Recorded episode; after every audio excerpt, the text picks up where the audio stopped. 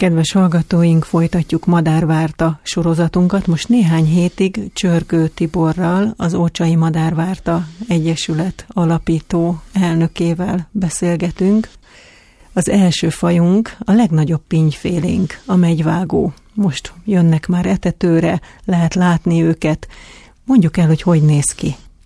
Rendkívül jellegzetes madár, mert hogy óriási nagy erős csőre van. Tehát maga a madár sem kicsi a pinyfélékhez képest, ugye átlag pinnek a kétszerese, de hatalmas nagy erős csőre van, a neve is ebből következik. Olyan erős a csőr, hogy akár a magot egy roppanással meg tudja törni. Jellemzően növényi táplálékot fogyaszt ilyenkor télen, de fészkelés időszakban nyáron ő is rovartáplálékon él. Most az etetőn gyakran lehet látni, nem túl ritka madár, nem túl népszerű a madáretetők között, mert hogy kisajátítja az etetőt tehát elég agresszív kis állat, hogy amíg ő ott van és jól nem lakott, addig nem igen enged oda senkit. Igen, én is látom, hozzám is jár az etetőre, egy elég nagy etetőn van, beül a közepére, de azért nem bántja a verebeket, meg a cinkéket, hogyha oda jönnek el elcsípni egy-egy magot, tehát nem vág oda ezzel a vastag majd, csőrével. Majd várd meg, amikor hidegebb lesz és nagyobb a tétje. Tehát addig, amíg nincs éhezés, addig mindenki barátságos. Majd amikor majd hideg lesz és tétje lesz és kevesebb az ennivaló, akkor jön ki az agresszió.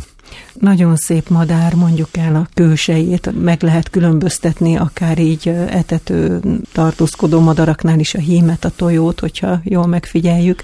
Hogy néznek ki ezek a madarak? Nehéz ezt így elmondani, becsukott szemmel elképzelem, hogy, hogy hogy néz ki, de nagyon szép gesztenye barna színek vannak rajta, szürkék, feketék, a hímek értemszerűen, mert madarakról van szó, a hímek a tarkábbak, szebbek, kontrasztosabb a tollazatuk, a, ha lehet itt ilyet mondani, hogy másodrendű evező, tehát a szárnyuknak a belső tollai, annak a külső része a hímeknél acélosan kék, a tojóké meg szürke.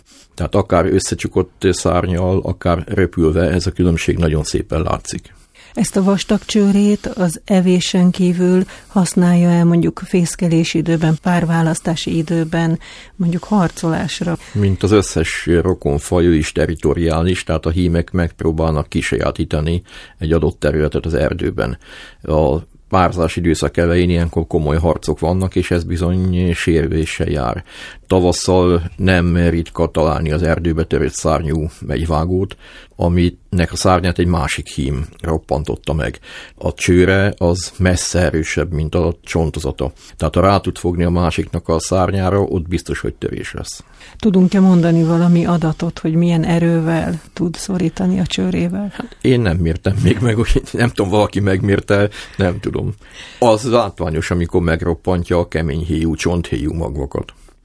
Nagyon érdekes volt számomra, hogy ahhoz képest, hogy milyen robosztus madár, és hát ugye mondtad is, hogy erőszakos, ahhoz képest olyan kis vékonyka csipogása hangja szoktam a kertben is hallani.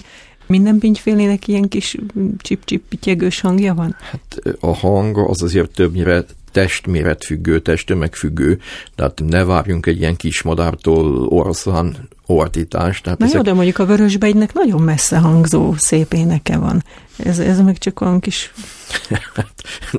Kinek mire áll jó a, a füle, tehát az énekes madaraknak a, az éneke az nagyon széles spektrumon mozog. Tehát vannak, akik kimondottan szépen énekelnek, hát ugye a fülemüle, ugye a csalogány, az olyan ilyen kirakat ebből a szempontból, neki milyen fantasztikus az éneke. Egy siopcsap fizike meg két szótagot mond hajnaltól késő estig.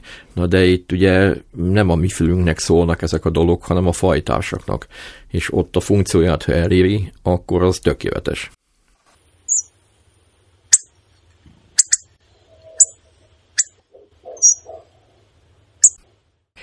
Beszéltünk már róla, hogy mit eszik, a fészkeléséről nem beszéltünk. Hol fészkel, jellemző-e, hogy milyen fészket épít? Jellemzően lombos vagy kevert erdőknek a faja, tehát nem szereti nyilván a fátlan alföldet, nem szereti a magas hegyeket, nem szereti a tiszta fenyőerdőket. Magyarországon azt mondom, hogy a középhegységek erdeiben, de akár az ártéren, vagy a alföldi ásításoknál, erdőtelepítéseknél is lehet vele találkozni, tehát nem, nem számít igazából ritka madárnak Az, hogy ki mennyire vesz észre, az egy másik történet, mert hogy ahogy előbb is mondtad, ugye hát ő nem énekelget ilyen-nappal, hogyha fönt van a lombkoronában, akkor nem biztos, hogy feltűnik egy erdőjáró embernek. Jellemzően az etetőn szokták látni ezt a madarat, mert hát az etetőt az ember azért teszik, hogy nézze. Egy dolog a kismadár jól lakjon, de hát ez ugye a mi szívünket melengeti elsősorban, hogy az etetőn ott milyen boldogan élnek a kismadarak.